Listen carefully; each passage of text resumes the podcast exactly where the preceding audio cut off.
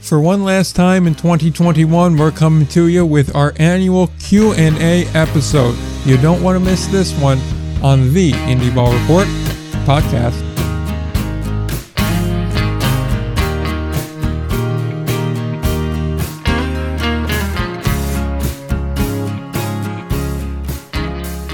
We're back again, episode number 147 of the Indie Ball Report podcast. I'm Nick, he's Will, and we're going to answer all those hard hitting questions that you have sent us over the past month or so, many of which we've gotten in the last 48 hours. So that was always nice to see a last minute surge.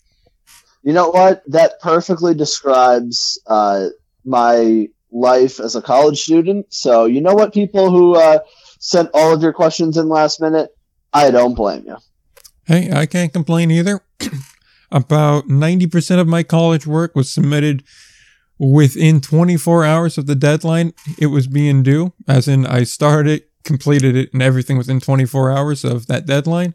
And I walked away with a 363 GPA, so I think it worked out pretty okay. Yeah, I think absolutely. I think I think that's what uh you know, that's what that's what a lot of students do. So and it wor- ends up working out. And just like that, it'll work out for this episode.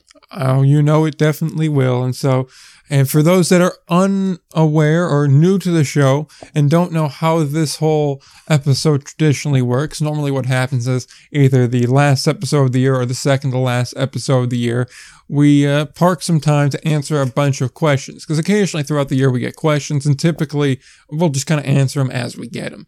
Uh, but towards the end, you know, it's a nice little thing to do with the the kind of conclusion of the year. It's a dead period. There's not really much happening, especially this kind of Christmas, New Year's week. So why not answer questions people have? A lot of times it's it's I don't want to say there's similar questions because it's not. There's a lot of variety there, but there is also a lot of topics that are they're not really pertinent to any one discussion we have on the show, so it's kind of hard to give them the time. And this is just like the perfect platform to do so. And so that's kind of what our plan here today is. We got, I want to say about 30 questions, if I'm not mistaken, probably 30, 31 questions, give or take. So hopefully we'll be able to get through everything here. That's our goal. Like we said, leading up to it. Uh, this episode's length is determined by the amount of questions you sent in. So that's where it is. And uh, yeah, I, I think with that kind of preamble here, everybody kind of knows how this is going to operate now. One of us is going to read a question, then we're going to respond, and then we're going to move on to the next one. So uh, yeah, I, am not sure if there's anything else here really to add. Let's do it. I, I think uh, we should. That's a good amount of questions for a good episode. I'm looking forward to it. Absolutely. And so with that, we'll just kind of go in the order from which they're written down here. So we'll kick it off with question number one, which is mainly directed to you, Will. What is yes. the future of ALPB underscore news? Which is even yes. a question I've had a little bit too, because you have uh, haven't posted something in a little while. Yeah. So essentially, it's nothing else other than just I've gotten incredibly, incredibly busy, both at uh, school and um, certain, internships as well. I, you know, during during the summer, I know I said I was I, I posted that I was taking a break. I tried to keep it up at least when I was in the summer, like when I when I left uh, for an internship in the Cape in the Cape Cod League, um, and then quickly realized that it was um, that it was going to be like next to impossible uh, to do that just because of you know the amount of the amount of time that that that, that does go into it. So I think that um, so that that that ended up what happened, and uh, at least once once school started, uh, just a lot of um, it's uh, I've done a lot of work with uh, my school's radio station on like producing shows, uh, uh, all these all these calling games for you know different sports right especially right now men's basketball taking up a lot of time. It's really more time thing more than anything um, i don't know exactly what my future plans are for it I, a return you could say i won't close the the door on it uh, by any stretch but it, it's really just um, a time thing that i just i mean i barely have time for for, for much of anything uh, free time at this point. At, at, this point, I'm just involved in, in so many so so many things. Uh, of course, of course, this podcast as well. So, um, mm. uh, yeah, it's really it was it's really just a time thing. I I wish I had a better answer, but you know, at this point, it's it's probably more um, just along those lines that uh, it's it, it, just I just didn't really have time to to uh, to keep up with it, and I thought uh, especially uh, Ryan running ALPB Roundup was obviously did an outstanding job during during the season. Uh, so it felt like there wasn't really any content that was being left on the table, and any stones left unturned that uh, that he wasn't doing. And so it was honestly more just a it, it's just a time thing more than anything else. All right, I think that was pretty thoroughly answered. And just to quickly touch on one thing, Ryan, we still have to shame you for not putting up your end of year awards too. Get on that. I, I promised Koltak I would shame him, and I forgot to do that. So we're shaming you again this week, Ryan. Every week, this is going to be a repeating thing. Post your awards. Like, like you're getting paid to do a different job. Really, come on now. Come on. On the question two, do you plan on covering the Pioneer League?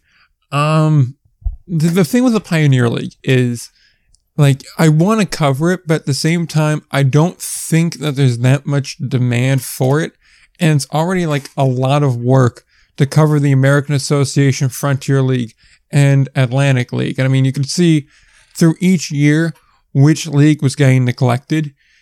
Obviously, when the show first started back in like 2019, it was very Atlantic League focused. That was the priority because I mean, hell, when you looked at the the actual demographic of people listening, it was by and large people from New York, New Jersey. So obviously, we're going to cover teams from New York, New Jersey. That just makes sense. Also, you had people in Texas, so you'd focus on teams that are near your listener base. Then in 2020, obviously, the American Association was the only one playing, so they got all the time. And then in 21, we kind of kept focusing on the American Association and the Frontier League, partially again because where people were listening from, that was, you know, those were the teams closest by. And also, it was just easier to cover those teams. And to be quite frank, those leagues were very competitive and very interesting. Now, of course, the Atlantic League still got its coverage, but it wasn't as much as in past years.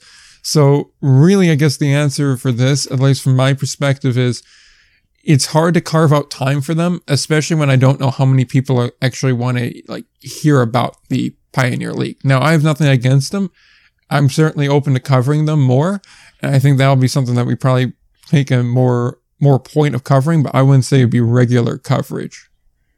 I think you pretty much you pretty much hit it. It's it's really just a matter of what what's the demand for it. Uh, and I think I will say I do think the Pioneer League, uh, in in terms of its interest, is growing. Mm. I, I, think at least it exceeded my expectations in year one as an independent league. Uh, absolutely, I mean the the fans were still out there, uh, the attendance numbers were still up. Uh, you know, it's it, it, although you mentioned it, Nick, it is a lot of work, obviously covering the Frontier League, the American Association, and the Atlantic League, so that uh, as far as as far as the Pioneer League, not that not that we don't want to cover it, or at least from my perspective, not that I don't want to cover it. Yeah, uh, it's just it's just hard to to do so. It's not like, for example, I know the Pecos League and the Pacific Association didn't end up playing last year, but uh, let's let's assume both of them are playing full and normally scheduled seasons. It's not like we cover like uh, the the day to day of what goes on over there either. Yeah. Um, and not not to necessarily uh, compare the talent since I guess it's really hard to, to yeah. find out uh, to really pinpoint what a talent level is in the Pioneer League yet, at least from my perspective. Uh, but I think that at, at least uh, it's just a matter of what's the demand for it, uh, and obviously it takes up a lot of time covering the. There's a lot of time taken up covering the American Association, the Frontier League, and the and the Atlantic League.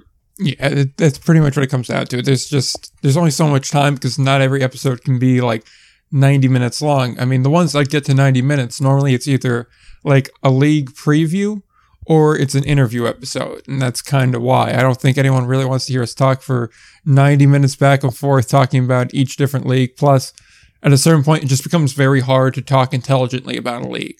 I mean, like already it's hard to keep up with what the about 36 or so uh, independent league or partnership league teams to tack on another eight or ten teams is uh, it really starts to stretch you thin because there's just no way you could really cover all of that just between two people. It just it, there's no way it's possible. to do it well, I should say. So, uh, Yeah, Yeah. exactly. Yeah. So with that said, uh, to number three, what, if any, new markets have you heard about for Frontier League expansion? Uh, I'm going to be honest here. I haven't really heard all too too much on this front. Um, I'm sure there's stuff going around here. Obviously, it's just kind of the the usual places that you hear kind of being thrown around. Uh, the ones we've said a dozen times before: your Atlantic cities, your Old Orchard beaches, some locations in Canada that really aren't, uh, you know, well described yet. What I'd say is almost more interesting and more of an area to look at is I know a lot of teams that got a uh, a PDL license, you know, that managed to survive getting cut. I know a lot of them. Major League Baseball is looking at their stadium saying, "Hey, you do know we don't sign like that long term of a deal here, and a lot of that deal that we signed to keep you affiliated was contingent on you getting a new ballpark." So I would almost keep an eye on, you know, these teams that have maybe not the highest quality of ballpark, or at least not up to what Major League Baseball wants, and seeing if they're able to get a new ballpark done. That may be more of an area of interest. But as far as like new specific markets, nothing really I have not heard of. I'm sure, like I said, discussions are ongoing, but I'd imagine that you don't really hear much or see much on that front until we get more into the spring and early summer. And I've been I've been a vocal proponent uh, on this show. Again, normal times, COVID aside, uh, assuming the Canadian teams are on the same playing field as the uh, as the American teams, which you you really Yeah. hope that the Frontier. I think 16 teams is the perfect number for the Frontier League, and I, do, I don't think that um, when you talk about like looking like of course the next perfect number in my book is 20 Yeah. now if you went to 20 you're telling me I, I don't know if there's four like excellent markets out there that the frontier league can bring in and i don't think they should be bringing in markets just to bring in markets and for the hell of it to say oh, we have a we have we have a bigger and bigger league. I, I don't think that's i don't think that's a smart way to run a business. So i think the league right now as it's constructed obviously the frontier league's had some pretty rapid expansion over the last few years. Um, it's I think the number is 16. It's I think it's perfect. I would keep it there, uh, unless of course there's some there's some uh, you know unless there's a, a golden opportunity comes along that or a, you, ideally a, a pair of, of opportunities that you just can't pass up. One we might be uh, talking about here in, in a few questions, uh, but I think that um, as far as Frontier League expansion, unless the perfect market would come along, I would I would be more inclined to say that they should and will stick at 16 teams. Yeah, and let's also keep in mind here they have a traveling team this year after the departure of Southern Illinois. So already Yeah. they're kind of being forced into taking a market to solve an issue for 23 that they may not have otherwise took because I don't see any world in which a traveling team is ran for 2 years, especially coming off of a a no play year and a pandemic modified year. I just don't see a world where all the ownership groups are going to say, okay, we'll chip in and, and fund this traveling team for two years.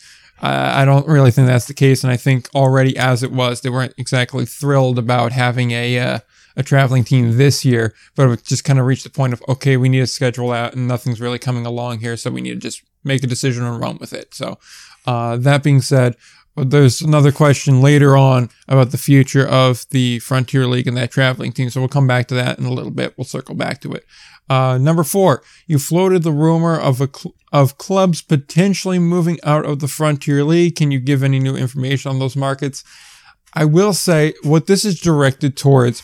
Yeah, I It- know what it's directed towards. Yeah, it, it's a reference to a post I made. I want to say it was the one that announced that Southern Illinois was no longer going to operate.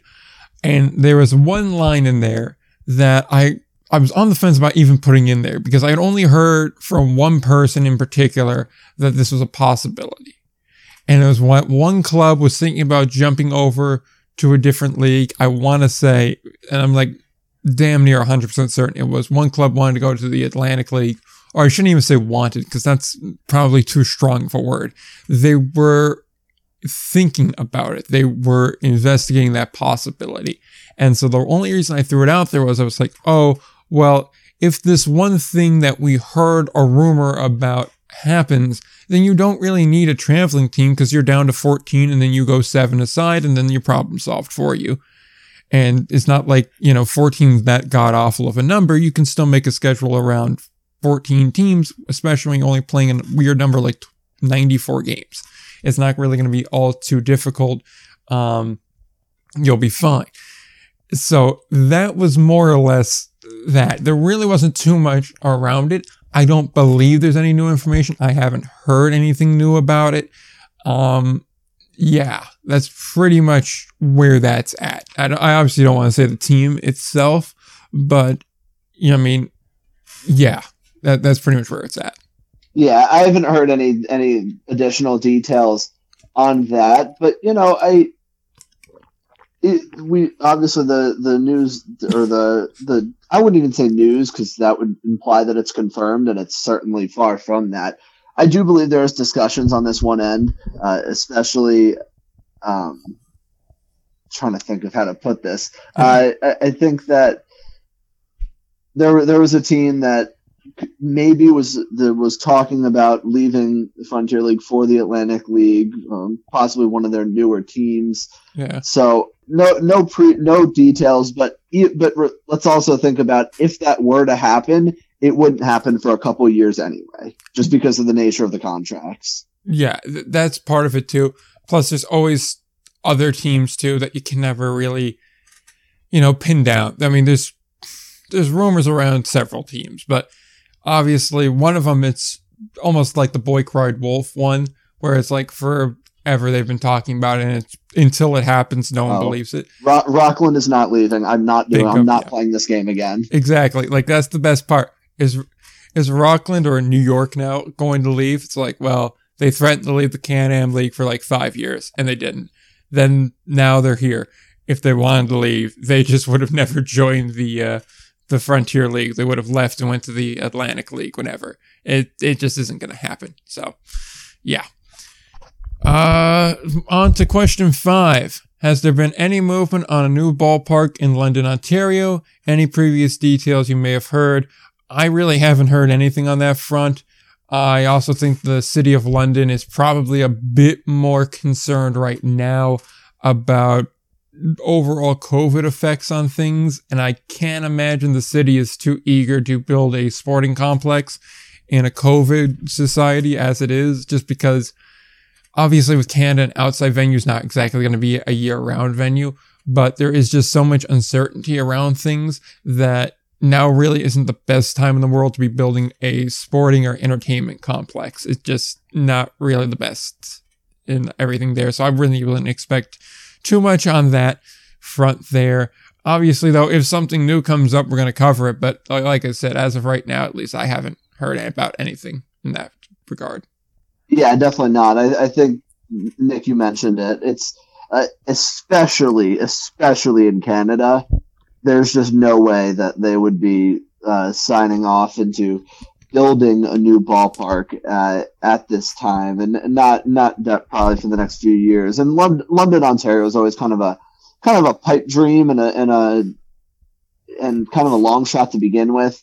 So that I don't think that uh, there was anything was imminent on that front anyway. Uh, but yeah, I I would be surprised if anything happens. Yeah, I, I'd agree with that too. Plus, keep in mind, it's not like it's going to be a small venture where it's a couple of hundred thousand to build a new ballpark. It's going to be more like probably 30 to 45 million US to build that ballpark. That's just traditionally what they've ran nowadays. So, like, that's really what you're aiming at. Plus, ballparks nowadays are not built as ballparks, they're built as multi sport complexes. You see with Gastonia, you see with just about all the new ballparks being built, Hagerstown being another one. For example, there, if you're building a ballpark, you're building one for soccer, you're building one for softball, you're building one for baseball, you're building one for football, you're building one that can be used as a just a general gathering center too. So that's why they kind of run up more plus synthetic turf. It's just a lot that goes into it. Plus, even if they were to break ground on it and let's just say for the sake of argument 23, that's still probably looking like 24 at the earliest on it. And I don't see 23 even being a real reality because you need a site, you need all sorts of red tape to go through. It, it would be a while on it. Um, number six, are you looking to bring on new hosts? I'll be pretty quick on it. Not right now. I think we're good at two. Yeah, yeah. I mean, I, I think the the I, I, mean the the shows I was on with uh with you and uh with you and James at the time was I mean that that was fun. I mean I remember that first episode. Oh, that, yeah. was, that was a lot of fun when I literally drove to your house. Yeah. Yeah, that that, that was fun too because I didn't realize how tall you were in person. I was like, "Holy shit, he's oh, yeah. a giant!" Oh yeah, yeah, yeah. Like some, um, yeah, something like that. I I'd be open to to something like that. But as far as bringing on newer people, I'm not sure I, I would want to do that right now. If we was bringing on somebody we, we had on in the past, or something and doing like a kind of an episode where, hey, we're bringing back this familiar face, they're going to do a whole show with us. That, that I would be very much open to. But yes, yeah. But as far as like a full time new person, not really. Um, number seven, would Lowell work as a possible expansion market for the Frontier League? I'm going to let Will take the lead on this one because this seems like uh, more of his area of expertise. Plus, I know he's talked about Lowell an awful lot. Yeah, I think now to answer the question directly, would Lowell work as a possible expansion market for the Frontier League? I mean, if Lowell was interested in, in working into the Frontier League, I mean, I mean, heck yeah, I, I think oh, that great. I mean, that would that'd be a home run. And when I was mentioning earlier, if that was uh, something to come along that you definitely couldn't pass up. Certainly with that the spot that the Frontier League has to fill with their with their traveling team this year that replaces Southern Illinois. Uh, I think that if Lowell was Lowell was interested in that, um, I think that's absolutely a market the Frontier League should pursue. I'm sure they have. I don't see. I mean, would, to to be quite honest with you, it'd be pretty foolish not to pursue it uh, because because it is such a great market and a uh, and while we haven't seen a Frontier League team in um, in New England, that would be a little bit that would be that'd be a little bit of a new uh, area for them. I mean, it's not it's not like you couldn't pull it off. I mean, you have so many teams in Canada. You have you got teams in New York. I, I think in New York, New Jersey, I, I don't see why not. I think the the the spot of Lowell in, in and of itself makes a lot of sense. Uh, so if Lowell was if Lowell is interested in being a Frontier League team, I think that's something you, you should jump on and like like five seconds. Um, now, as far as I mean, I just keep waiting for what Lowell is going to do because they were they were let go as part of the contraction, uh, and it was a it was it's a premier ballpark, it's a premier market, and just nothing really came about it. Uh, the Reds when the Red Sox president Sam Kennedy put out a statement about it, he seemed to say that uh, we're not closing to insinuate that we're not closing the door on doing something with Lowell in the future. Uh, maybe if something happens on the Salem end of things, or there's a report uh, out of a paper in, in Lancaster that was that Salem was possibly uh, looking to that Salem could possibly become an Atlantic League market at some point. So I think those discussions would be had if uh, if Lowell was to become a Red Sox affiliate again. Uh, but I mean, as far as would it work as an expansion market for the Frontier League, I think the, the answer is absolutely, absolutely it would. Yeah, I, would agree with that. I mean, Lowell makes a lot of sense, like you mentioned, well, geographically speaking. It's a perfect kind of bridge stopover between going to Canada and then going down to the general tri state area. It makes a lot of sense for there. Plus, they can slide right into that Can Am division, which is currently where the Frontier League traveling team is playing this year. So you could keep Washington with all the other traditionally Frontier League teams. You could preserve any rivalries that exist over there. You could kind of have them still operate almost in the way Major League Baseball did for so many years, which is just you have essentially the Can Am League and the Frontier League. They're just playing under one banner, and they each have their own champion that plays for more of a grand title at the end with some interleague play. And that would work out perfectly there. But like you mentioned, it's just a matter of it feels like the Red Sox or any other affiliated team really would like to be in Lowell. Although I think it would be also fair to say baseball is going to be coming back to Lowell sooner than later in some way or another. But just because if it comes back doesn't mean it can't change rapidly. There's no way that that ballpark and that market could just sit dorm- dormant for, for a few years in a row. I, there's got to be some movement on that front uh, because that, that city deserves better. Uh, and that ballpark deserves a team in some capacity. And I think that uh, if they're, I, th- I would think that they're holding out for an affiliated team at this point, just because, um, really, just because that if they weren't, and if there was no hope, why would they not be talking to to Indy Ballmar? Why would they not be talking to the Atlantic League or the Frontier League? I feel like something would have happened on that front, or if their owners just wanted to go summer collegiate to cut costs, that would have already happened already. So I, I just think there's there's more to come on that front as far as uh, as as far as the affiliated possibility. But uh, if if they were interested in working in the Frontier League, that's something the Frontier League should jump on immediately. Oh, absolutely. That's too good of a market to let go by. Uh, on to question number eight, though, to keep things moving. When is Southern Maryland report coming out? Okay, I'm going to assume this is directly related to when are we going to get an episode dedicated to the blue crabs entirely. Um, we've talked about them in the past. Um, there's a snarky way I want to answer this, which I won't. And then there's the actual answer, which is what I'll give. I don't really think there's ever going to be a time where we spend a whole episode talking about a team.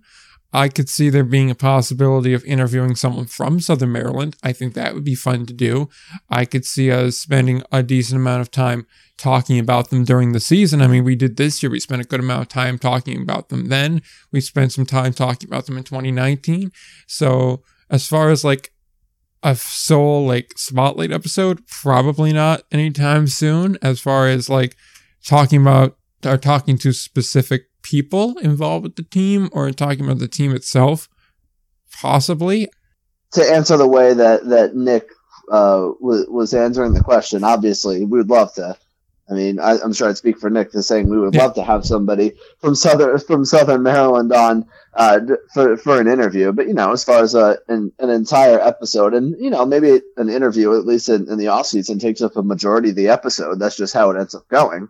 Uh, but you know, I, I don't think an episode all about the Southern Maryland Blue Crabs is something that's coming down the horizon, nor should it be. Yeah, it, it's not going to be uh, coming up anytime soon. There uh, on the number nine, uh, who will be the traveling team in the Frontier League?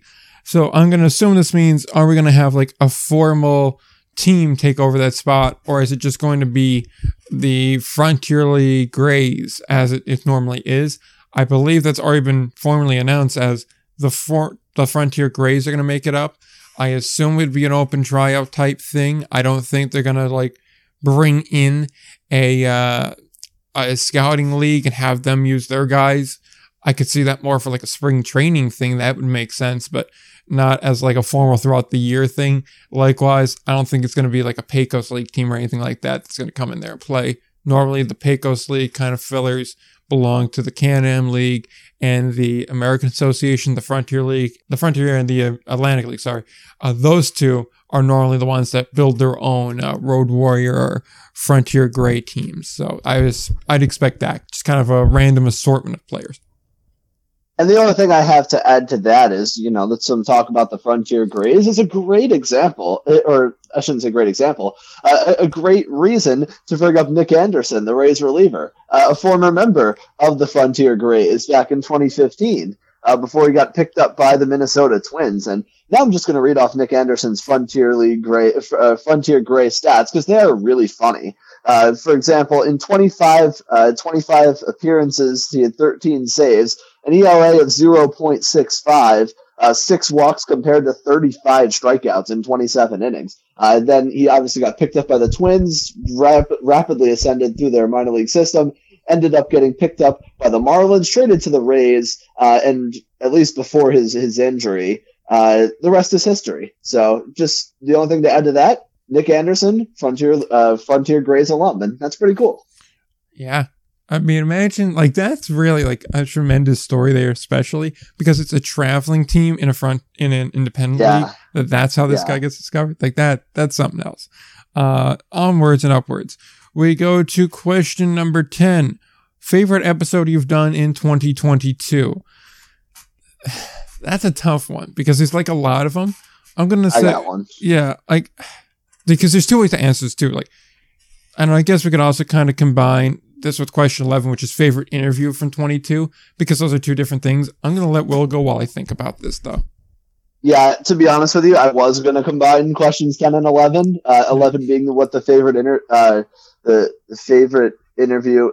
I assume that uh, I assume that these questions, even though they were written as you've done in 2022, meant 2021. Yeah. Uh, so I think that for me, at least, is a pretty easy answer. That was interviewing Rick White, the president of the Atlantic League, because that that was just awesome. Uh, just getting to talk to him for uh, 45 minutes to an hour uh, before before their season and after like their whole uh, after adding Lexington and West Virginia, now known as Charleston.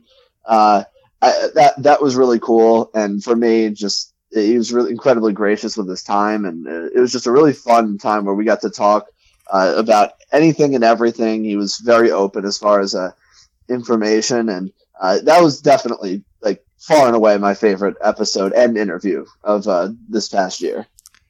Yeah, see, it's still like beyond cool to me that we managed to get the commissioner from each of the three leagues all within like a 12 month long period on the show. Right. When you think about it, because we Right. had Bill Lee too, and that was one of my more favorite interviews too, doing Bill for for Bill Lee there, because he was just such a great guy to talk to, and you could tell he Mhm. really cared a lot.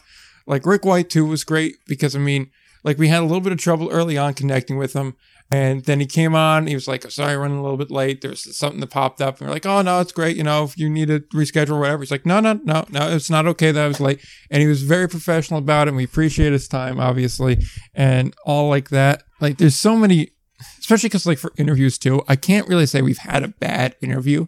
Like everybody that we've had on the show, both last year and then this past year, were so great. Uh, as far as like my favorite episode goes, I almost want to say the one where we like we're talking about how uh there was the whole if you if you leave the Atlantic League because of the mound thing, you're gonna get blackballed. I almost want to say that was it, not because of the subject matter, but just because it was like, oh, we're doing journalism again, and like like it i don't mean to say as though like we're not actually always reporting stuff but like the way that this show was kind of started at least in my mind was kind of like an amalgamator of all news from around. It wasn't really like doing a lot of journalism stuff. And then occasionally you know i'd be like oh well you know this is interesting. Let me go down the rabbit hole and then you'd find stuff like that. And what's kind of like cool to me about this is that there was players and staff and everything that felt comfortable enough to go hey I'm going to tell these guys about it because they're our best voice that we have. This is our best chance at getting this information out. And like going through all of it and like the whole, like the whole, uh, everything around that was just so cool to me for that. So that was definitely, uh, I think that was my favorite episode just because of everything that went around it. Maybe not because of content wise, but just everything that went into it. Um, for that. Although, yeah. Although I will say my favorite moment from 21 was certainly uh, going on the uh, the ESPN show in Albany. That was definitely on the radio. That was definitely the coolest moment. And it's kind of weird to think that that was about a year ago now, but that was really cool. So, yeah. which- which I tried desperately to plug this show on that thing. And I'd like to believe it worked a little bit. So, uh, on to number 12. Uh, dream guest for the podcast. This is kind of hard because we've already had like so many big name guys here, but for me, it would probably be Miles Wolff. Like that dude is Yes. basically the guy that started modern independent league baseball. So I'd love to be able to get him on the show. That Miles Wolff is a really good one. I, I, I was I thought about it. I thought about Miles Wolff, uh, and then I decided to go in a different direction. But I'm glad you brought him up. Yeah. Uh, dream guest of the podcast for me, Todd Frazier. And the reason I say Todd Frazier is just because you don't see a guy that playing in the in, in the big leagues to just like just just the fact that he uh, just even just playing on on the Sussex County Miners and just from an outside perspective, a guy that's seen it all. Like how does he like how does he compare like in indie ball like to all of those other experiences? And like I don't know. It would just be a lot of questions I'd love to ask him and uh, about like the about that short time in, in Sussex as well. Uh, that yeah, as far as what a dream guest, it, it would have to be Todd Frazier. Yeah, Todd Frazier's also up there. He's a good one to bring up too. Like Ty Kelly would be cool too. Really, any former major leaguer would be cool because we've had former Team USA players, but we haven't had an actual major leaguer yet. Close, but not quite yet. So yeah. that's definitely a goal for 22, though. I think is try and get a uh, a former major leaguer on the show. How cool would that be? Or even better, get like a current one. How cool would that be? Uh, that'd be crazy. That'd yeah. be crazy. Uh, all right, uh, number 13. Who else are we going to be interviewing? Um, this we really don't have specifics. Normally, if we have the interview already scheduled, then we obviously promote it as much as we can. Um, there's a list of names I have that I actually do need to get busy on trying to get them scheduled and everything. But by and large, I think there's more going to be a more of a focus on going towards players and coaches this year. In the past, we've done more executives, and that was just more or less because I'll be honest, I didn't really trust my interviewing skills to go for players and whatnot just because my line of questioning is normally more geared towards front office personnel or you know executive types as opposed to players and whatnot. Uh, then also I just want to make sure I'm keeping you know questions from getting repetitive, from asking the same ones over and over again. Because while the answers may be different and maybe even more interesting than the last time I asked the question, it does get a bit tiring knowing going into an interview. Okay, this dude's going to ask this question, this question, this question. It's just the order that's going to be different. I feel like I've kind of broken that habit of doing that and gotten over the fear of doing that. So definitely more of a player and coach focus as opposed to an executive focus. But there's still like a handful of executives that I definitely want to get or from areas that I want to get on the show. So I definitely say that. Yeah, I mean, not not too much else else to add on there. Definitely, uh, hopefully looking forward to those player and coach interviews that are coming up soon. Yeah, definitely. We're gonna get back on that train in January. So probably I I'd say hopefully mid January we'll start again. Probably try to keep that rolling until uh, until really we get into the actual season. Hopefully, with only like a couple of off weeks. Um, uh, going from there, future episode plans. This kind of goes hand in hand with the last question. Uh, as far as like future planned episodes, um, definitely want to do like kind of the Indie Ball Hall of Fame one, the kind of traditional expansion draft one. I definitely want to do. Definitely want to get to like the uh, year in reviews for these uh, for these different teams and whatnot, or different leagues rather. I'm doing already the team series on the Instagram and on the website. You can go and check those out to get actual team recaps. But as far as league recaps, I'd like to do an episode for each major league. Yeah, absolutely. And I think the on the on the Indie Ball Hall of Fame one, um, definitely something like uh, as we get more and more towards Hall of Fame season. If you if you pay attention on Twitter, you got some ballots that are trickling in. Uh, will will A Rod and Clemens or not A Rod? Well, I guess A Rod kind of. Yeah, he's but, on the uh, ballot. We'll, we'll, we'll, he's on the ballot, uh, but no real shot of him getting in this year. Uh, will Bonds and Clemens get in in their last year? And of course, my guy David Ortiz. Uh, hopefully getting in. It looks like he's on a good track to do so. I think it would be really fun to do an Indie Ball Hall of Fame uh, episode. I mean, uh, th- thinking back to some of the unique episodes we've had in the past, like in the off season, like creating our own Indie Ball team. Uh, yeah. that, that, that was fun. And, um, I think that, you know, I, I think that, that in, the Indie Ball Hall of Fame is definitely something I'd, I'd look forward to and just like kind of researching, getting a ballot, getting a ballot together. Um, there's so many possibilities we could do with that uh, that I, would I'd really be I'd really love to do at some point uh, during the winter when everything's kind of slow. Yeah, th- that one's definitely one I've been thinking about for a while too. I'd love to get like other people involved in it as well to like make it like a real formal process of like, okay, we collectively have a ballot of names that meet the criteria. Now we have everybody here that's kind of like involved in the greater indie ball sphere vote on who would get in and whatnot. Like, I would like to really kind of make it almost like a semi formal thing. But yeah, that's definitely one that we're going to definitely do this year. I That was one I'm really looking forward to. That and the expansion draft one. I'm really, really looking forward to doing that too because I think that's going to be really fun. Um, yeah. Uh, on to number 15. It's another um, expansion related question. Uh, will the ALPB expand again soon? If so, where to? Um, again, as far as expansion goes, I always like to put it in this kind of grouping where it's I never ruled it out, but I also never expected. I feel like the Atlantic League's pretty happy with where they're at at the moment. I know there's some rumor around like Pulaski, Virginia, I've heard. I've heard, obviously, Salem, we've heard. Lowell has had rumbling, of course. Um, there's other teams that have been rumored to jump there. Um, obviously, there's also Team Kentucky now, which from the way that, you know, Coltac talked about it on our last show, it certainly doesn't seem like this is a one-off type of thing. I also don't think Mark Minicozzi would leave a job, even if the ownership group owns all the same teams and it's just moving around chairs. I think it'd be a real hard sell to move a guy from a permanent team to a temporary team and then be like, hey, we're gonna kick the dude out we just hired for the permanent team. I I think that kind of musical chair thing just really wouldn't fly. So I kind of get the sense it's more of a long term thing, you know?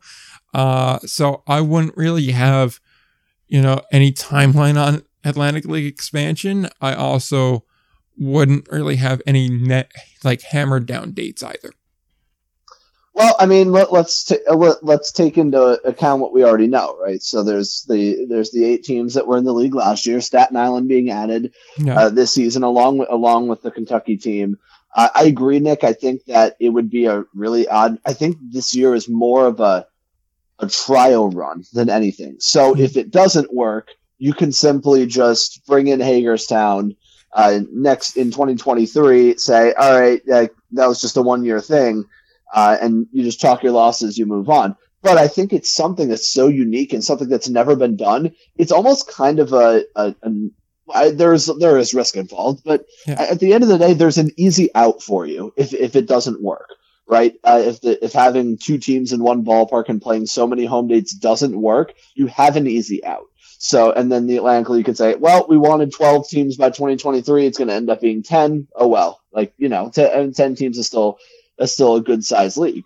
So, um, I think that as far as obviously Staten Island in, uh, the Kentucky team, I, if it works, uh, let, let, and let's hope it does. And maybe it's here to stay as well. Uh, that's 10. We know Hagerstown's going to come in in 2023, barring any delays with their uh, construction of their new ballpark. Uh, so that'd be 11. Then you're looking at, all right, well, where else could they move to? I, it's still the same names we've referred to in the past. I, maybe uh, Salem, Lowell.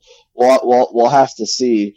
Uh, really, um, I'm not sure if there's uh, unless there's like some other market, say like a Gastonia, uh, that kind of just popped out of nowhere, and and it was just like a a, a ballpark uh, that had to be built in, in a brand new market in a brand new city. But as far as the ones with stadiums already, um, and Hagerstown's a little bit different because they they had they were an affiliated affiliated market for so long before knocking down their stadium that's been uh, standing since like the 1500s. Uh, I think that uh, I mean, what? It's probably like built by Christopher Columbus after he came to the U.S. I mean, that's how old that stadium was. So, I mean, uh, yeah. so I think that it's probably the same names that you've been hearing, and certainly I hope so because moving to Salem or Lowell would be good as well. But maybe there's something that, that we haven't even talked about that isn't even on our horizon, and you know, I, I think it's definitely a possibility. They they've done it before. I wouldn't be surprised to see them do it again. Yeah, like the easiest way to find what markets would be interested in expanding, just try to like in your free time, just look up like new community built ballparks that aren't being built for colleges. That's really it. Or like future improvements on communities. Like look for up and coming cities or ones that were really big but then kind of hit a rough patch. Things like that. Perfect way to kind of pick them out as to what's going to be interesting, what's not going to be interesting. Plus, keep in mind too, let's say that MLB figures out the Rays situation, they figure out the the A's situation as well, and they look to expand. There's going to need to be a what another four new teams for that expansion club that would come in for their minor league system that's going to affect things too. And I have to imagine they'd be open to poaching indie ball teams or partner league teams rather. So that's something to also keep in mind here too, which could throw a whole another element into this uh, as well. Yeah, I would agree. I think uh, there's still a lot to be determined, but I think that uh, we'll we'll get some answers because uh, if the Kentucky team stays, there's got to be someone there. There's got to be someone added. Uh, I don't think they want to do another traveling team again, so we'll have to see. Exactly. So on to number 16. Uh, what was the wrong, the Wonka rant Nick teased earlier in the year? Uh, that I could make my thing to add if I really wanted to. I forgot that this was a question in the Q and A. Uh, but the long and short of that thing is basically, um, if you think about it, Willy Wonka's factory is using slave labor just to get down to it, because there's no way in hell that those Oompa Loompas are being, you know, properly compensated. And I I have a feeling that immigration status is also dubious at best, and the whole thing is really a walking, well, not the walking death trap because the factory is actually you know cemented into the ground, but the factory's chock full of OSHA violations. There's no handrails, not to mention the FDA violations. I don't see any Oompa Loompas wearing you know really any sort of protective gear or hair nets in a food factory. Uh, there's just like a slew of violations here. Uh, and like I said, it's not really made clear how Wonka got those Oompa Loompas to that factory. Um, you know, it, it's implied that he rescued them from some far off land where they're being, you know, like killed in mass by native inhabitants or something, or native wildlife or whatever it may be. But I mean, that also could easily just be a cover as well. So there's a lot going on there. Not to mention, Grandpa Joe is also kind of an asshole. I mean, there's no real way around that. Uh, the dude just kind of lays in bed for however many years while the family's clearly struggling to survive. And then Charlie walks in, he's got a trip to a candy factory, and what do you know? He's like an Olympian now. He springs up out of bed as though he's doing the high vault, and he's he's ready to go. And he also almost screws Charlie out of his reward and gets him killed, might I add, in the room with the fan and the fizzy lifting drink. There's an awful, awful lot going on there. So uh, perhaps one day in the future we'll go more down that rabbit hole. But really, it's just poking a lot of holes in what is essentially a child story in a, a family movie. It's really what that comes down to. It's basically me being an ass uh, to answer that question. Yeah, well, one of my favorite rants you've gone on in the show. So yeah. I, I, I always loved it and totally agree with it now that I think of it. I mean, really, when you get down to it, that place is just such a dangerous place to be. I mean, how many children were maimed or killed in that factory?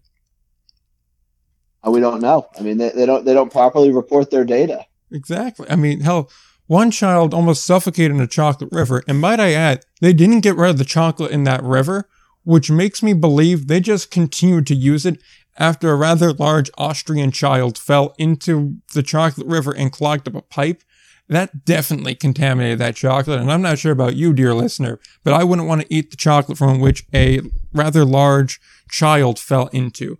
Um, I, especially in what appears to be like 1960s or 1970s England. Uh, I just, you know, I have a feeling that that, that they weren't very clean and that that food is not, uh, not quite safe to eat. Uh, so there's a lot there. Another expansion question for number 17. Uh, and this time it's American Association expansion. Don't really know where to. We're going to have Josh back on again. Probably not too far off, probably within the next few months. So we'll ask him that then. He'd be way more qualified to answer that than what I hear. But I could probably say Grand Prairie is a place that's been tossed around a lot. I have no idea what's happening with Shakopee. I know I mentioned that a while back but that would obviously be a nice place. There's a whole slew of possibilities here, but again, I'm not even sure how gung ho they are about expanding. They're at a good number right now, so. Yeah, agreed. Um, I think that I, I don't I, I, don't know how how much they're they're looking to expand at this point. Um, so I don't know. We'll we'll we'll, we'll see. I, I think that, like you said, I think they're they're at a solid point right now. I mean, I don't know. Maybe Jackson, if they want to go back there, uh, we'll we'll we'll have to. Uh, well, I mean, Jackson also just got. oh well, Jackson's league. in the prospect league. Never mind. Yeah, so I mean that that's also a lot part of the uh, a large part of the problem. Is a lot of markets that make sense for both the Frontier and the American associations are already in college ball. It's a lot of the problem that exactly. the Atlantic League had back in like the recession era where a lot of their original teams either folded or wound up going to play in college leagues because it was just more affordable. The only way to keep the team really alive. So that that's kind of the issue. It's just hey, right now it's not exactly a fun time to be running a baseball team in a pandemic. Your margins took a huge hit. There's supply t- supply chain issues. It's not exactly the best time in the world for that. So you might as well pick the option that cuts a significant expense, which is player expenses. You know, so it's just a business decision, really. Yeah, exactly. Yep. All right. So we are on to 18. Whatever happened to the Western Association? Fantastic question. I don't really know. I reach out to them, they don't respond to me. So, yeah. If anyone from the Western Association wants to come on and talk about their league, that's great. They have announced one team and teased another location. That's about all they got now.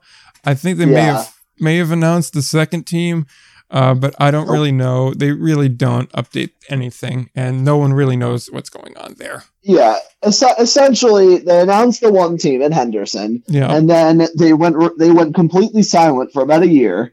And then they said, "Oh, the pandemic kind of screwed us. Um, we're not dead. More to come on the horizon," and proceeded not to say anything for another year. So I don't know. Uh, I, I don't I don't know what's going on there. I would be surprised if anything uh, gets off the ground at all. If I'm being honest. exactly. I think this is kind of like that Southwest League that we talked about way, way back in 2019, which is, yeah, it'd be pretty cool if it happened, but it probably isn't going to happen. So I wouldn't hold my breath. Uh, on to 19. Who has had the best offseason so far? I'm going to just kind of throw one out there. I think Gateway has. I think Gateway's had a very, very nice little off season. I think that they've really brought in some very nice pieces. A lot of guys that were originally going to be in Ottawa. And now, because Ottawa's manager and Steve Brook is now Gateway's manager, and Steve Brook and Ottawa has uh, Brown as their manager. I, I like a lot of those pieces. I really like Steve Brook as a manager. I think he's a fantastic hire. So I really, really like that. I think there's going to be some other really good moves as well. And keep in mind, the last Frontier League that Steve Brook managed, he won a championship in with River City. It was a long time in River City. From my understanding, River City wasn't that far away from Gateway, so he kind of knows the area too. Getting players to play from is going to be probably about the same. I like that hire a lot. Obviously, the last few years haven't exactly been kind to Gateway. They haven't had good years, to put it bluntly. So, dare I say expectations are low for them? But I really do think they could probably put together a really solid season. Plus, this year, it's not like they're in a division of death like they were this past year, you know, in 21, where they had three 50 plus win teams they were going against. So, even if they would have played 500 baseball, it's not like they would have had a real shot at it. So I, I'm going to say Gateway for right now, but also it is, as we record this, 30 minutes to New Year's Eve. So it's not exactly like uh, we have too much offseason to, to dissect so far. Yeah, so I think that um, it's obviously really early. Um, it's very early, so don't hold me to this. Yeah. I'm going to go with the Milwaukee Milkmen. Um, they've made they've made a lot of great moves uh, early on. Of course, uh, bringing back uh, uh, bringing back guys like uh, well Christian Correa and, and Cole Sturgeon. At least them bringing uh, Cole Sturgeon uh, in in in general was a, was a great move. I'd assume they're bringing him back, and of course, um, bringing in uh, uh, what's it called? Uh, well, Christian Correa, Christian Correa got traded to Fargo. So for uh, for Correlle Prime, I love the addition of Correlle Prime as well as Dylan Kelly. I think that again in a very very early uh, in a very early answer, I'll go Milwaukee. Will that change? Probably, but Mm. it, it's just really early. See, the, the strike against Milwaukee for me is Adam Brett Walker leaving. Like, that's a major loss. That's fair. That's fair. so, uh, Definitely not a great answer, but like Yeah, I mean it's early. That's the problem. Like if you were to ask this in like end of February, March, it'd be a much different answer because we'd have more to go off of. Hell, if you ask this in uh, in like April when we actually will start doing previews, then you'll get like a really solid answer, you know. Uh, but right now it's just so early on. Um, on to question 20 thoughts on the jackals and miners um as far as i'm going to assume that meant play on the field kind of thoughts and not organizational thoughts because i think they're both pretty well ran organizations especially sussex. As much as tri-city fans probably don't like me complimenting them um they are very well ran they've always been good to us so i'm not going to say anything bad there. I think the jackals just kind of had a rough year. I think a lot of things just didn't really work out for them. I think they'll be better next year. I think that they're going to have a lot more uh, cohesion. And also, it's just really tough for a year coming off a pandemic where there's still kind of a, a quasi haze there. It's hard to say. I think it'll be better this upcoming season, especially now that they're able to adapt. Because keep in mind, the Jackals had an older roster for the Can Am League too. So there was a lot of hard decisions that had to be made there. Sussex County, um, no, they just kind of fell off a cliff at the wrong time. Uh, I I don't ever want to count out a team that has Bobby Jones as their manager and Justin Fiorella as their GM. Uh, those two guys have been just magic for that team. Uh, they've just done so well for them. I mean, what was it? Back to back championship games or championship series for consecutive years there for them uh, in 18 and 19. And then, you know, 21, they were looking to be really good to start. And then, like I said, just kind of tapered off. I, like I said, I think they're going to be good again, but it's just so early on. You can't really say much about the offseason. But I, I do kind of expect them, both teams, to do better next year. I agree. I think that there's no there's no secret. Uh, the Jackals and the Miners had disappointing seasons. Uh, the Jackals specifically uh, had an incredibly disappointing season, and the Miners as well. I mean, this is a team that was thought to be favorites in the Frontier League, uh, and they for most for a lot of the season, for a lot of the season they were that team uh, that everyone had had made them out to be, and just uh, fell apart late course, and it played in a tough division. Washington uh, got really hot, and Washington made a lot of great moves and um, played really good baseball towards the end of the season. So I think that um, I think I agree. I think both teams are, are going to be better. Uh, as far as I think it's a little bit of a, a different issue, as I think uh, as far as Sussex, it was just a matter of just not playing well towards the end of the season. Losing some guys also didn't help from that initial roster at the beginning of the season. The Jackals, I think it's another. It's it's a whole different issue, more along the lines of uh, just. I think they struggled a little bit with that that transition to the from the Can-Am League to the Frontier League. Uh, I think they didn't They first of all, they didn't really get a whole lot of production from their rookies, and I think that's going to have to change as it as we see from Frontier League teams. You gotta have to you gotta have to find some some diamonds in the rough, especially from those rookies. Uh, to they don't have to be your core players certainly, but uh, they got they got to be able to contribute uh, in some sort of way, and I think that that's what the Jackals found out last year, uh, specifically pitching side of things. We knew they have veterans; they're always going to have veterans. They have those connections, but they, they need to get better in in other aspects. Uh, and I think I think they will. I think they will. They have a, they have a, they're a franchise with a ton of success. Uh, I I think long term they'll be fine. It was just a year of kind of a feel it out year. Uh, transitioning from the Can-Am League to the Frontier League, uh, and just you know they had a lot they had a lot of struggles because of it, and it also didn't help that they played in, in a really really talented division. Yeah, that was that was a major problem too. They had a really rough schedule too because even like even the teams they played in the I want to say was like the the because they had I forget the the division names because now I'm on the spot, but their division was tough because Washington and Sussex, but also, Rockland was like, like I said, they were about a 400 team, so they weren't that difficult, but they also weren't easy at the same time. And Quebec had a surprisingly good year, and Tri City for like the last two thirds of the season were a force. So that's obviously a, a, struggle for them too. So that's also part of it. But uh, we'll see how they do in 22. Uh, question 21 though.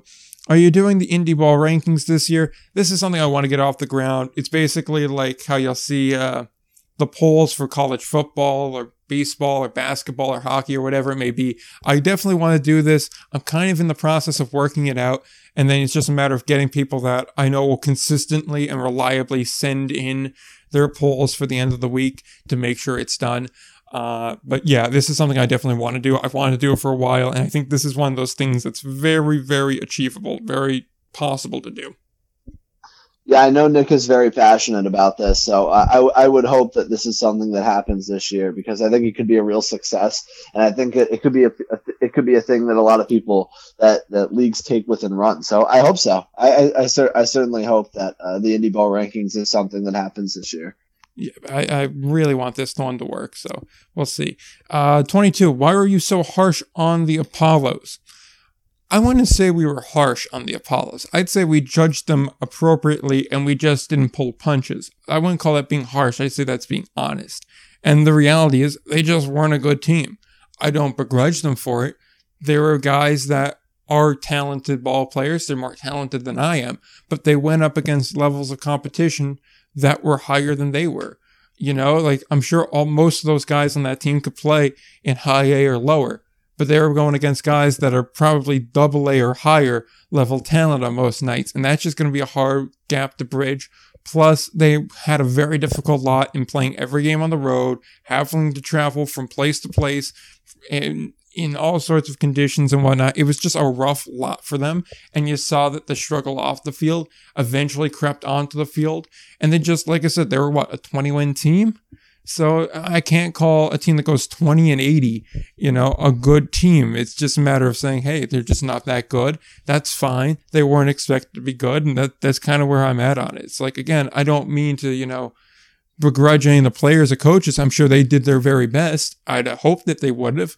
And, you know, I think they should be proud of the fact that they had very difficult circumstances and they managed to finish out the year and they did so in a respectable manner. And hell, they scored one of the most important wins in one of the most important games of the year in that last series against uh, Lincoln. They won two games, which kept Lincoln out of the postseason. So that was a that was a huge series for them, and that's you know, if anything, it's a morale win. So there are positives to take away. Like I said, they're good players. It's just they were overmatched, and you could see it. Well, I think you saying that they were a 20 and 80 team, Nick, was a little bit nice, considering yeah. they finished 17 and 83. So, uh, just, yeah, yeah, it's just reality. Um, I don't want. I'm not going to add too much more onto that, just because uh, it's a team that was dealt a tough situation from the beginning. Um, and traveling teams like that are never going to win. As far as the as as far as the actual like traveling teams, like for example, like uh, like Equipe, uh, Quebec was uh, was was a little bit of a different story, just because uh, because of the talent base that they had, um, as opposed to as opposed to Houston. I mean, but as far as traveling teams, Houston definitely one of the I guess teams on the bottom end of those that I've seen uh, that they really, really, really struggled struggled to be competitive. I mean, they got some guys that um, some guys are getting opportunities. I know one of their outfielders, Blake Berry, uh, had a good year uh, w- with Houston and is now getting an opportunity with Lake Country. So uh, certainly, some of those guys are going to get opportunities uh, elsewhere.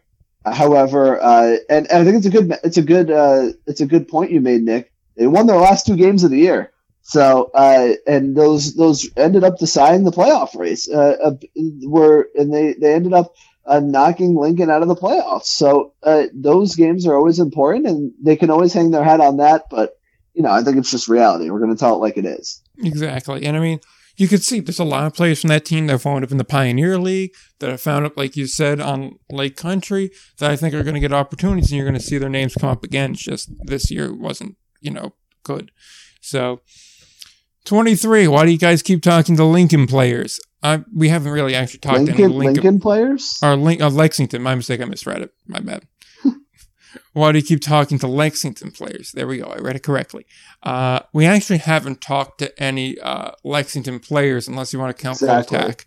Now, if you keep asking why we keep talking to people that wind up working with or for Lexington, that's another question.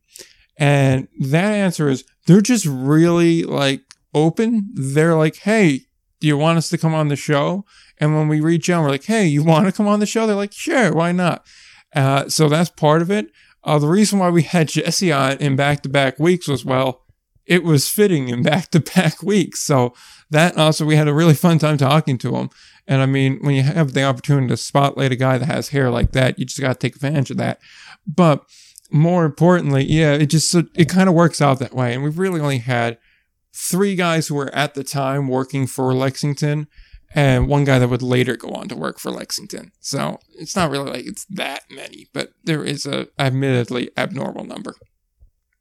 Well, I mean, to, to answer the question directly, we've talked to zero Lexington players. However, um, I I think I think I think you're right. Not to mention they're just interesting, right? I mean, look look at the team itself. I'm a team that won the championship in their first season in the in the Atlantic League. Uh, something that you very rarely see. A team that was able to build such a great roster um, from from no real track record outside of uh, of course affiliated ball, but that's a that's a whole different animal and a whole different ball game.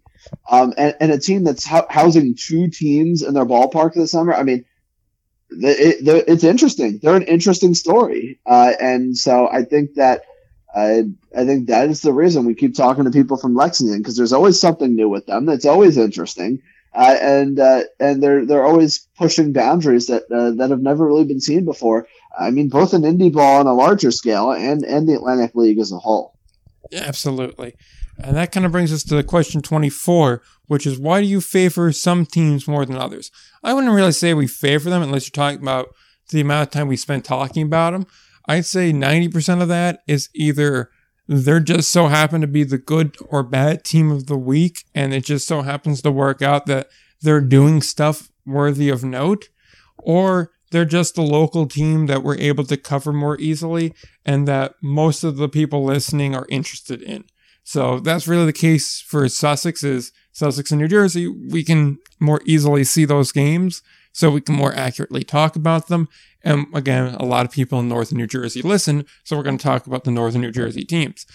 Likewise, for like, say, Tri City, they were really bad to start the year.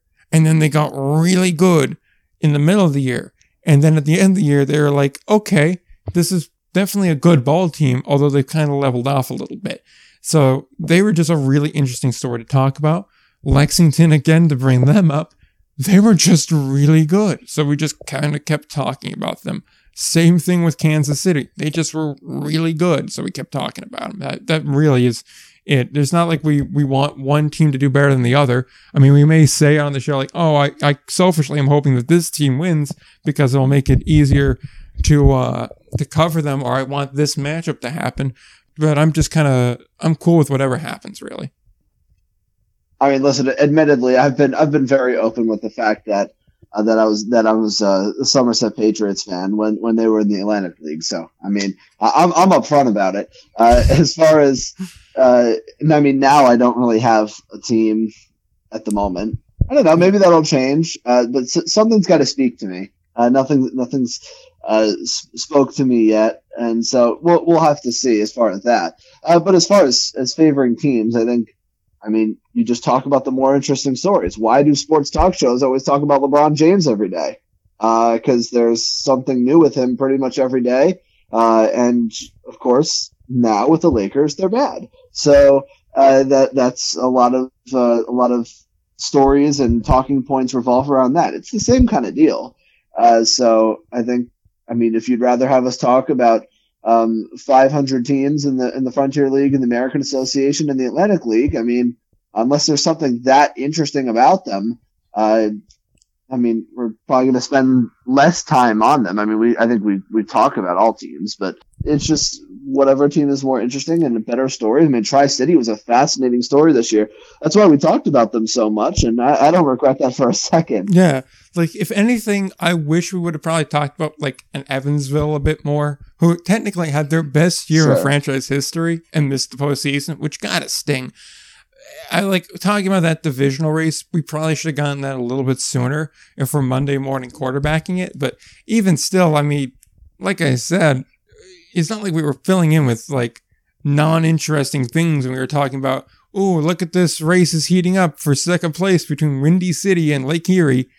It was kind of like, no, look at look at Tri City. They're just doing stuff. Hey, look, they totally rebuilt their team in the middle of July. So, like, hey, you know, we got a few more. 25. You always make comps between leagues. How would you think the best indie ball team from each league would stack up against affiliated clubs? Um, I think we can both agree a AAA team would probably beat most independent league teams in a best of seven series. I think they'd beat them all. But, yeah, uh, I think yeah, Kansas City an entire AAA team would beat would beat them all. I think Kansas City could put up a good fight. I think they could drag it to six or seven games.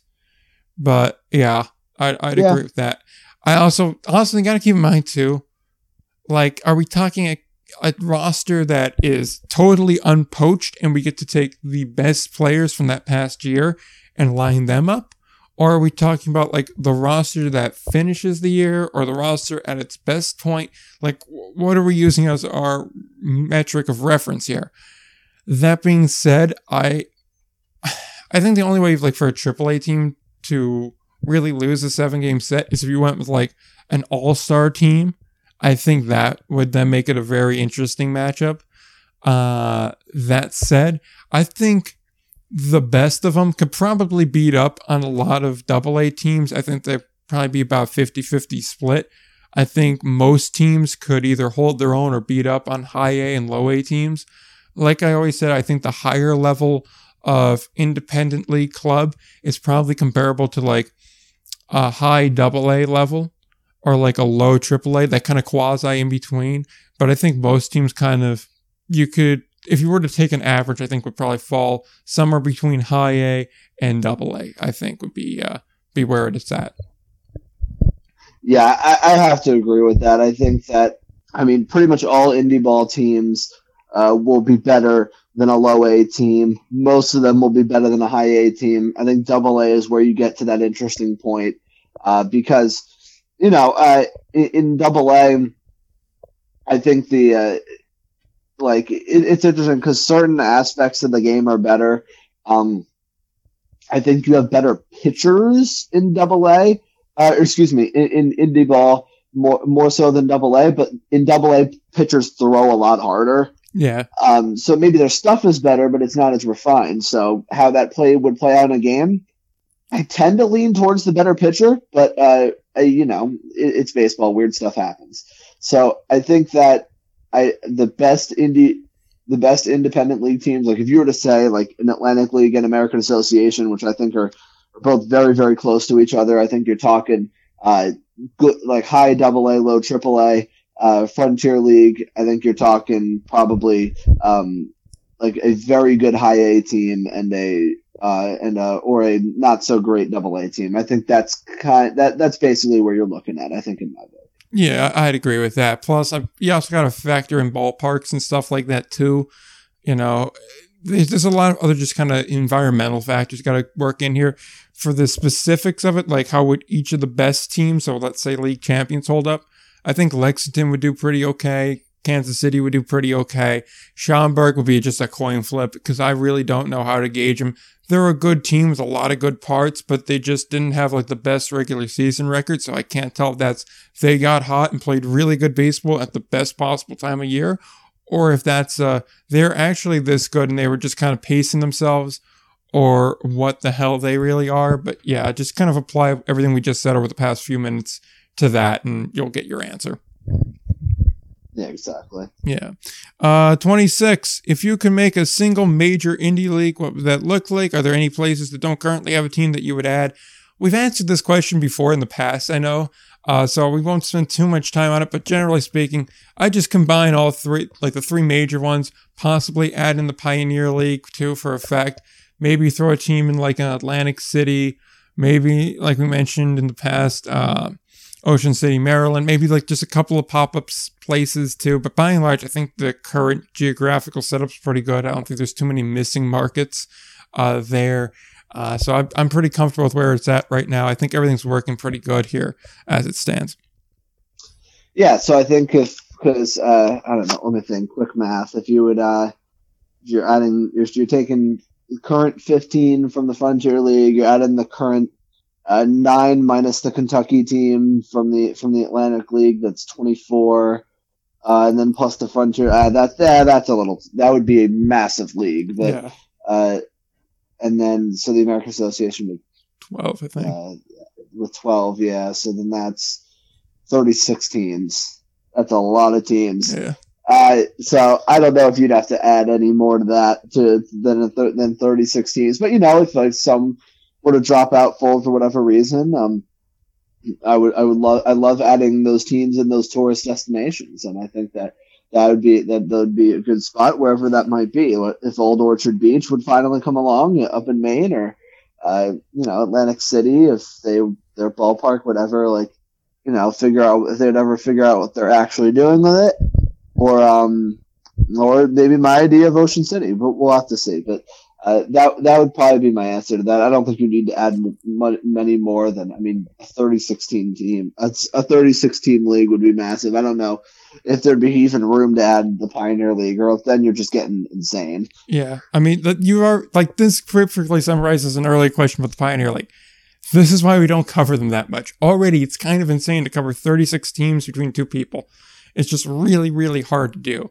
You know, it's it's one thing if you have like four or five people or a small team behind you to keep up with all of this. When it's just two people doing it and not even doing it full time, it it just becomes so incredibly difficult that you know it it's hard to get everything there and to give it the proper quality coverage it deserves. So, um, with that, question twenty seven: What is the single most impressive feat you have both personally seen at an indie ball game? I it's hard for me to say off the cuff here. Uh, thinking about, I've seen some really impressive catches and things like that.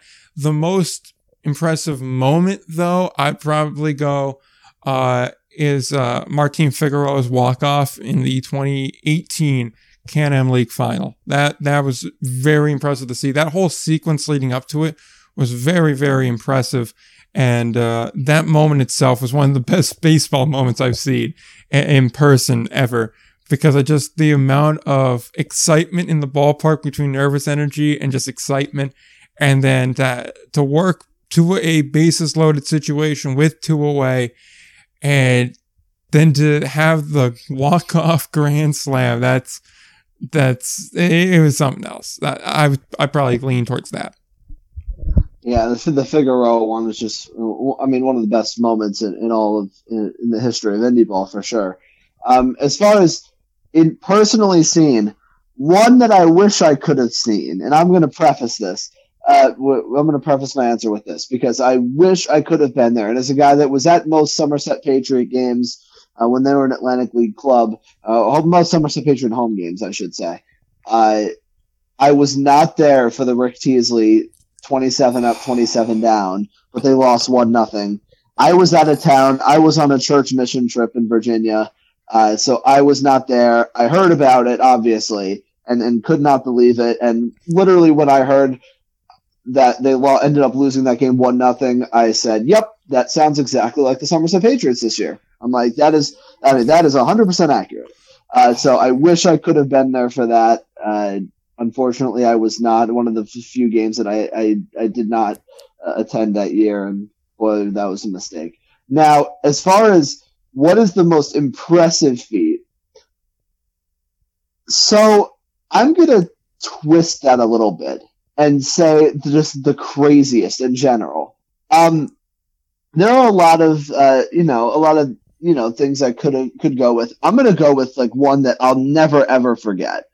Um, and that to me would be it was a regular season game between the New Britain Bees and the Somerset Patriots in 2019.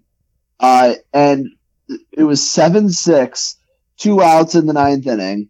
Ramon Flores hit a ball off the center field wall, and I believe Darren Ford out there crashed into the wall, uh, and uh, and the ball rolled away. And Ramon Flores tried to go all the way around the bases for a game tying inside the park home run. Uh, it was a bang bang play at the plate. He was called out. Uh, and although everyone in the ballpark saw that the ball, that the catcher didn't catch it, I believe it was Logan Moore yeah. for, for New Britain. He, he did not catch the ball. Uh, and there were there was video that surfaced where he literally just went and picked up the picked up the ball as as the ump calls him out, and then like is arguing with Glenn Barker, the third base coach, um, and and uh, like it was so obvious that the call was blown. Uh, and then you know pictures were surfacing or or whatever. It was like pictures, videos. I mean, it could not have been more obvious. And then they ended up the the Patriots protested the game and won the protest, which is the first time I've ever seen a game turned on a what I mean, it was a judgment call technically. Yeah, I've never seen a game protest and uh, protest actually work. Yeah, and uh, however, so they came back, played the game like before the game the next before the next the scheduled game the next day. Uh, New Britain ended up winning anyway, so it didn't end up mattering. But man, that was a surreal about like 20 hours. I mean, that was that was crazy, just insane. So I'm gonna I'm gonna answer that one like that. That that that is uh, an amazing thing to see. I'll give you that. Uh, so we go on to some last minute ones that we got this morning. We'll try and be quick about these because I see we're we're running a little bit longer. Uh, but we do want to get to them because they were submitted, and I want to make sure everybody gets their question answered. If there's a lock, if the lockout continues into the Major League Baseball season, how will that affect indie ball? Uh, I'm gonna kind of give you a, a dodge answer on this. We're actually planning on doing a whole episode about how the lockout affects independent league baseball. So I'm not sure if you want to add anything to that right now, Will, and answer it directly or not. But I do know this is kind of a plan for like a couple weeks from now when we undoubtedly get a slow news day. We're going to talk about this. So I feel like it may just be more appropriate just to answer that then. Yeah. Yeah, let, let, let's save it for that episode. I think it's a great question that de- deserves a very in depth answer because uh, there is a lot of history behind it as well that I think would be a really interesting discussion that uh, we really wouldn't be able to answer uh, fully in this setting the way it deserves to be. Uh, but I think we should wait for to ha- so we can get a full uh, a full answer with lots of background and possibilities and stuff like that. It could be really interesting. Uh, so I, would say we should do it justice and uh, and hold off on it. hundred percent agree. So we will we'll put that one there, uh, and hopefully you'll enjoy your answer when you get that in a little bit. Here, best things in life will take some time. All right, what influences who you choose to do interviews with? Um, a lot of it is if it's timely, if they're interesting, and if they're willing to come on the show. Um, timely is probably the least important of those factors. Sometimes it just happens to work out where, you know, we were planning on having somebody from the American Association on, and it just so happens that American Association news dropped a week before or the same week of. So we're able to ask right about that. Uh, if someone's interesting, you know, a commissioner, a coach, uh, in the case of the Toast Man, just a very interesting figure. Uh, then we're going to bring him on and just talk to him because it's going to be interesting. It's going to be entertaining. And then obviously the most important is if they're willing to come on the show. If they're not willing to, then obviously we can interview them if they don't want to come on the show. So that's really what kind of goes into it. Um, there, I have nothing against interviewing or interviewing anyone or not interviewing anyone. It really is just, do I think that, that they're going to be interesting? Is it relevant? Uh, and is it timely as like a lasting, uh, last point? Yeah, not too much to add on, on to that. I think those are the factors that, that you're looking at. So, uh, yeah, I guess not, not really much more to add on, on that from, from my perspective. You're right. Uh, what do you have against the Pecos League? Looking for a thorough answer. All right. Uh, I'll try to give it like quick but thorough, if at all possible, to do that. Uh, I don't really have anything directly against the Pecos League. The reason why I'm kind of malign about it is because you just hear so many mixed reactions coming out of it, and you have people that openly admit it's a grinder league where it's more so than any independent league. Obviously, there really is no cushy ride in minor league baseball as a whole, especially with independent league too. It's a bit more of a grinder type thing. Obviously, there are some teams that are better off financially than other teams, so they're able to do more on that front. They have nicer facilities, newer facilities, nicer travel accommodations, things like that. That's kind of a given. The Pecos League, though, it just has such a checkered history, and it just is it's it it just feels like a semi-pro league to me to be blunt about it because it's like a lot of guys just aren't really paid that much for a while they were doing the whole you can pay and play type thing uh there's there's so much going on about it plus like the scores aren't really consistent they play on a lot of just kind of like city parks or at least did for quite some time um it's just they just don't feel as professional as everybody else. And yeah, I just they they just there's a clear difference between them and everything else once you start actually looking into it. When you start just doing like even little basic things like if you look at the Pecos League website versus any of the other like really four partner leagues now, you could tell like okay, one of these looks like it was built in 1993. The other ones look like they were built in this decade. So it just like it, it doesn't seem to treat itself as professional and that's not to say anything against the players because obviously if you're playing in the pecos league you're playing there because you want an opportunity to go to another independent league and it works it certainly does work. There have been guys that have made the majors after playing in the Pecos League. There have been a lot of guys that have carved out careers in the Pecos League, that have had careers extended by the Pecos League, that have got coaching opportunities there. And there's a lot of guys that are doing things the right way, hard way, the whole nine. So I don't want to make it something like a whole, like, kind of dismissal of the whole league, but there's just so much about it. And how much of they say grinder league, as I see as kind of like, oh, horribly underfunded. It's just like, it almost feels like a Mickey Mouse league, to be honest. I think that's kind of the best way of describing it to me. And it may sound harsh, but that, if anything, that's what I have against the Pecos League. Although, like I said, I wouldn't necessarily say I have anything against it. I just kind of view it differently than everything else because I think it serves a different purpose than the other leagues. Yeah, I don't. I, I hate the term like when people use the excuse of it being a grinder league uh, in order in order to uh, excuse some of the things that go on in that league, and it's obviously underfunded. Uh, there's, uh, I mean, you've there's been the story. There's been stories uh, about you know players uh, paying to play or uh, or you know staying at like paying for their own like hotel room or something other problems with hotels or motels or wherever um yeah it's just not there, there's it's just not it's not very well funded uh, and there's not it's not run like the other leagues the other independent leagues either so it's hard for me to put them in that class. Uh, certainly nothing against the players coaches or whatever it's just uh, the league setup. I, I also don't love how the commissioner of the league owns all of the teams. Not a fan of that or owns so many of them. Um not not a huge fan of that either but yeah, th- I mean, it's definitely more of a, a Nick question than me, but uh, that that's how I feel about it. Would expansion dilute the product on the field? I assume that means just kind of as a general indie ball statement. I'll answer that quickly. No, it wouldn't. There's plenty of players. There's always guys going undrafted that are talented. Always guys from lesser known schools that don't have many opportunities after they graduate to play.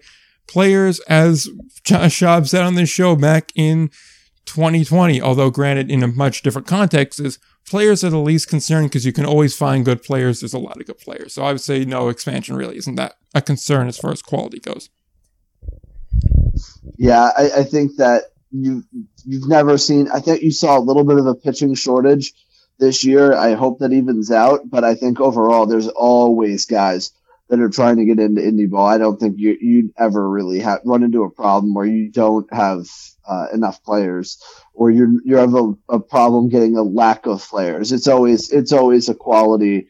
Uh, it's always like a quality question more than a quantity question, and and it, and it always will be. Yeah, uh, like I said, like he, he's explicitly asking if it would affect quality on the field. I don't think it would. I think you bring up an interesting point about pitching, but I think we're going to start seeing that kind of level off. I think that it was just kind of a weird year coming out of a, a no minor league season type year. I think as we start to get back to normal, it'll start to level out. I think quality won't be an issue. Um, if you were in charge of the Pioneer League, where do you see yourself in five to 10 years? I think that is partially asking if we'd make any changes to the Pioneer League, and partially where do we see the Pioneer League going in the next five to 10. I'm going to be honest, predicting that far out is extremely difficult to do, and I don't think we'd be qualified to do so just from the lack of you know focus that we have on the Pioneer League, which is again part of the reason we don't talk about them all too much. It's just we don't cover them all that much, so it's hard to say. I will say a couple of things I would do is really start more of an online initiative to get more eyes on the product and really just try and make it as accessible of a product as possible. And I definitely do something to address the, the offense. It needs to come down. You can't keep having 17, 13 games. That's, I understand there's an altitude effect, an altitude effect that makes balls fly further and whatnot. I get that's part of it. I also understand Pioneer League, you're going to have a less developed player, so you're going to have less developed pitchers, and most hitters can jump on a poorly thrown ball, especially professional hitters. I get that. There's challenges there. It's going to be high scoring league, but let's try and keep the 15 plus runs per game games to a minimum.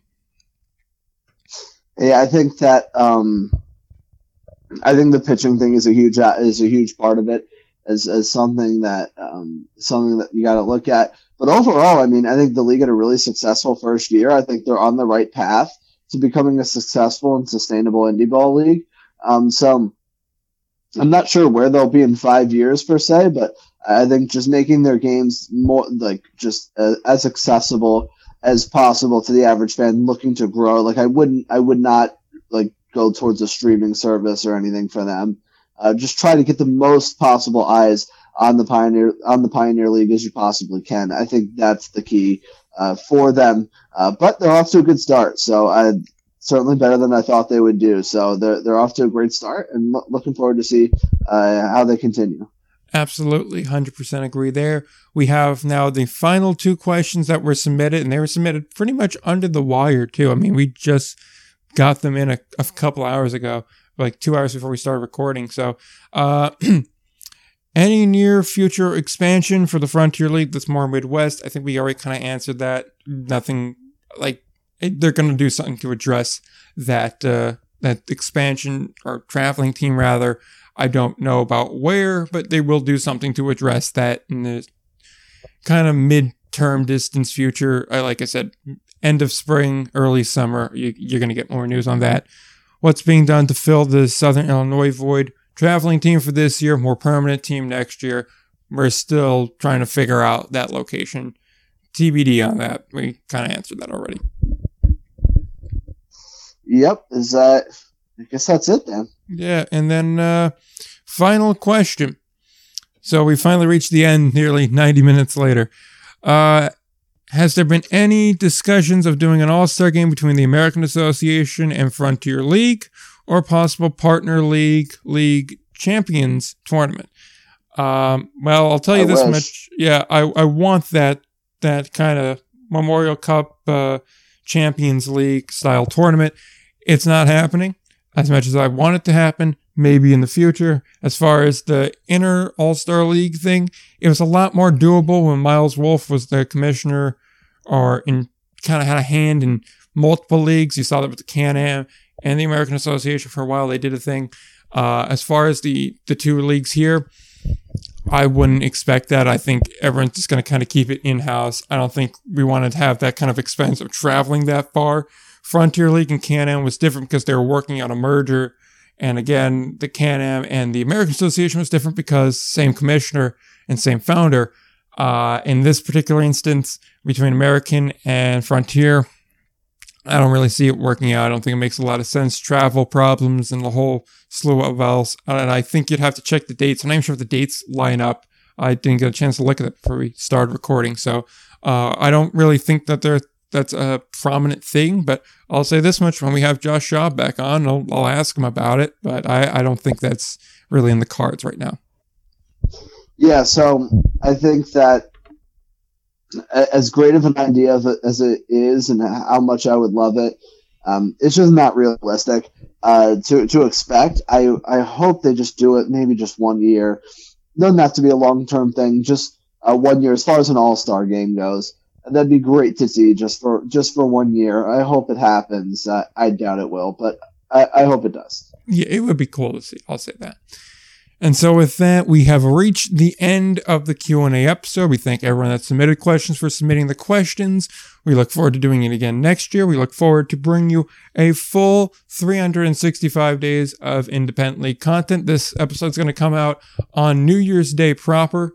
Uh, so it's kind of funny that we're putting out back-to-back episodes on back-to-back holidays, but hey, what it works out that way. Every seven years, it works out that way. So uh, as we go into what would it be 19 20 21 year four now of the indie ball report uh, thank you for all the support from the past year and past years. Hopefully we'll see more growth and more success in 2022 we look forward to it certainly.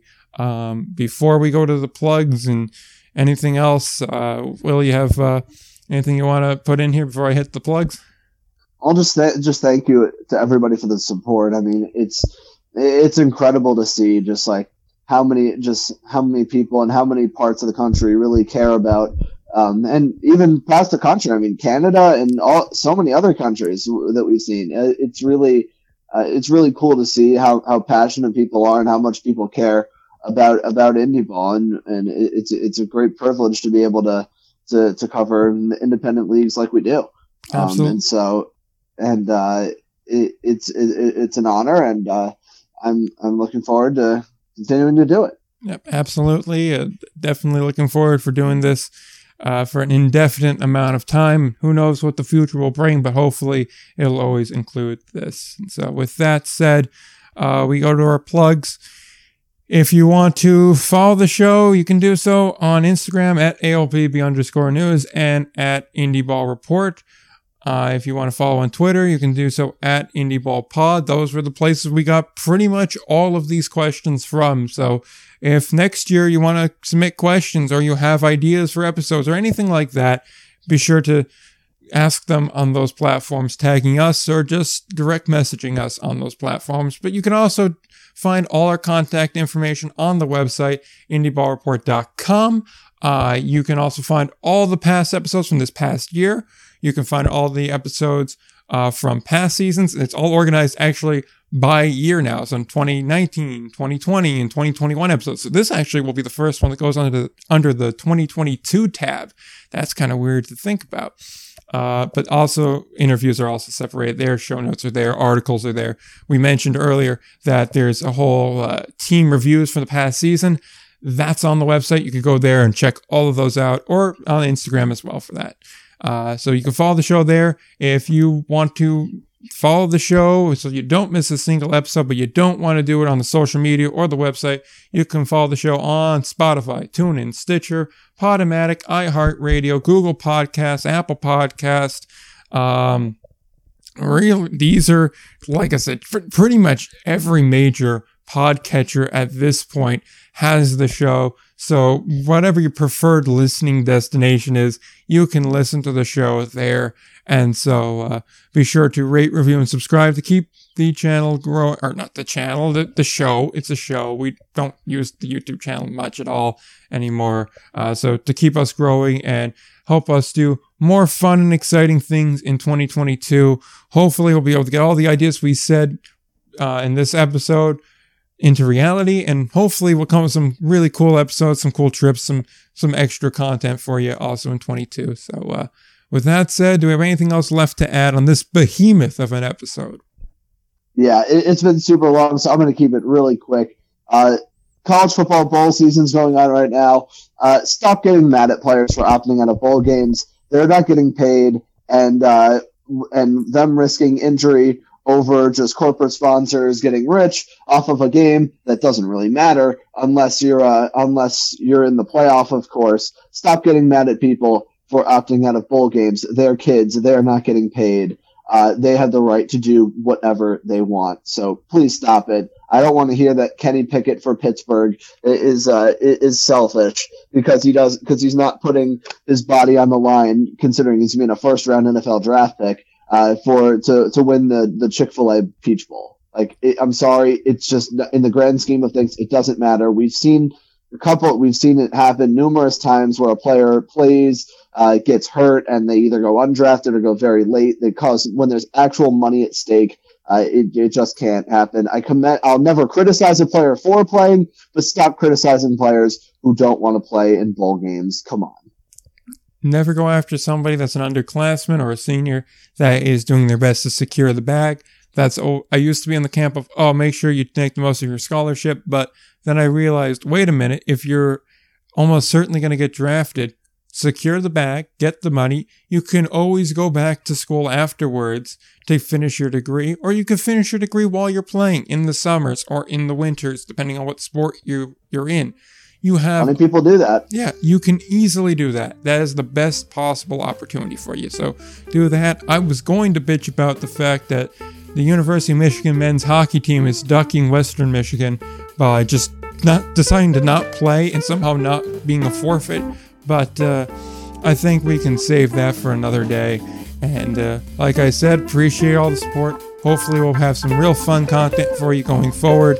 We'll be back to a regular show next week. And uh, until then, don't forget to play